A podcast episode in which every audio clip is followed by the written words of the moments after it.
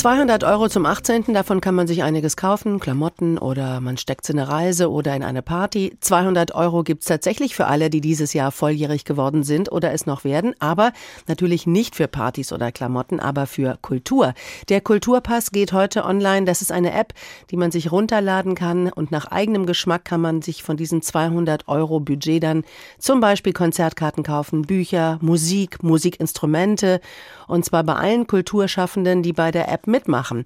Das ist ein bisschen sowas wie eine kleine Wiedergutmachung für alle, die besonders im Corona-Lockdown gelitten haben, eben junge Menschen, die nicht raus konnten und aber auch die Kultureinrichtungen, die niemanden empfangen durften, weil mit diesem Pass eben Menschen wieder ins Theater und auf Konzerte gehen sollen. Ich habe mit Vera Allmann-Ritter gesprochen. Sie ist die Leiterin des Instituts für kulturelle Teilhabeforschung in Berlin.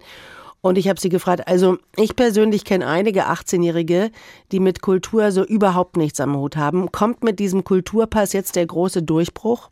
Naja, also ja, sag ich mal. Also in den allermeisten Fällen würde ich vermuten, dass Geld tatsächlich gar nicht der Hauptpunkt ist, warum dann Besuche einfach nicht stattfinden. Und ich glaube, das ist auch relativ klar, wenn man einfach nur kurz an sich selbst denkt. Ne? Also wenn man sich für etwas per se eigentlich gar nicht interessiert, dann würde jetzt ein geschenktes Ticket auch keinen deutlichen Unterschied machen. Also mhm.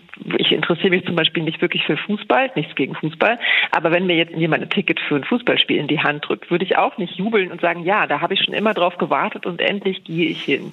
Ich kann mir schon vorstellen, dass der Kulturpass in der Lage ist, da Anregungen zu geben für diejenigen, die vielleicht tatsächlich nicht die Mittel haben, sowieso. Wenn die App jetzt einem vielleicht auch Tipps gibt, das wissen wir ja noch gar nicht genau im Sinne von, hey, warst du auch schon mal im Theater nebenan? Da ist heute XYZ. Du hast ja gerade eben Manga Comic Y gekauft. Das passt total gut dann kann das natürlich auch gut passieren, dass man Menschen dazu bringt, was zu besuchen, was sie noch überhaupt nicht kennen. Also was der Kulturpass ja schon mal an Neues ist, ist, dass erstmals nicht die Einrichtungen und Veranstalter mit Geld unterstützt werden, sondern die Nachfrage wird gefördert. Das ist ja per se schon mal eine ganz gute Idee, oder? Das finde ich total spannend und ich finde es eine richtig gute Idee, genau das mal zu tun. Denn tatsächlich wird im Normalfall in Deutschland ja die Angebotsseite gefördert. Mhm. Und das bedeutet halt eben, dass zum Beispiel die Museen, Theater und Opern Förderung bekommen und dann eben versuchen, verschiedene Zielgruppen zu erreichen. Bestenfalls die ganze Bevölkerung, weil sie ja mit Steuergeldern finanziert sind.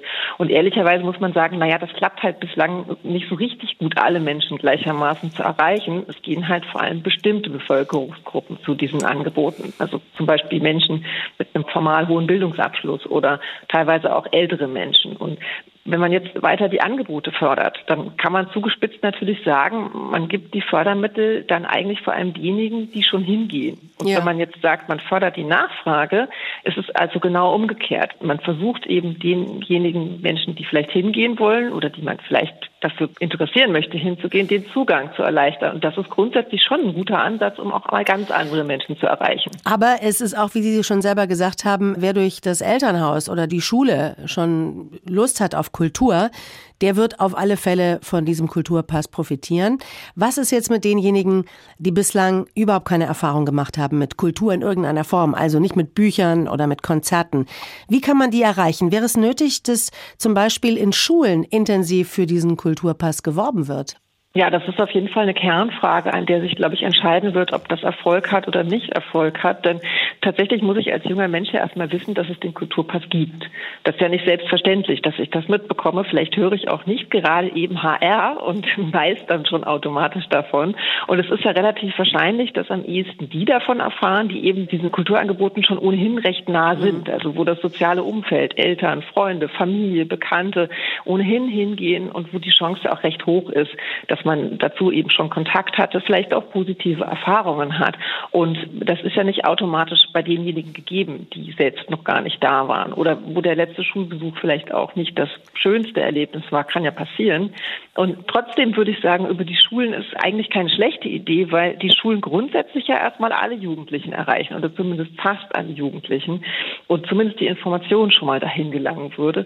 Noch schöner fände ich natürlich, wenn die Schulen den Kulturpass auch nutzen könnten. Also so etwas wie Kombi, alle Kulturpässe aus der Klasse und wir gehen jetzt gemeinsam zu Angebot XY. Nun sind Sie Expertin für kulturelle Teilhabe. Was glauben Sie, kann dieser Kulturpass im besten Fall erreichen?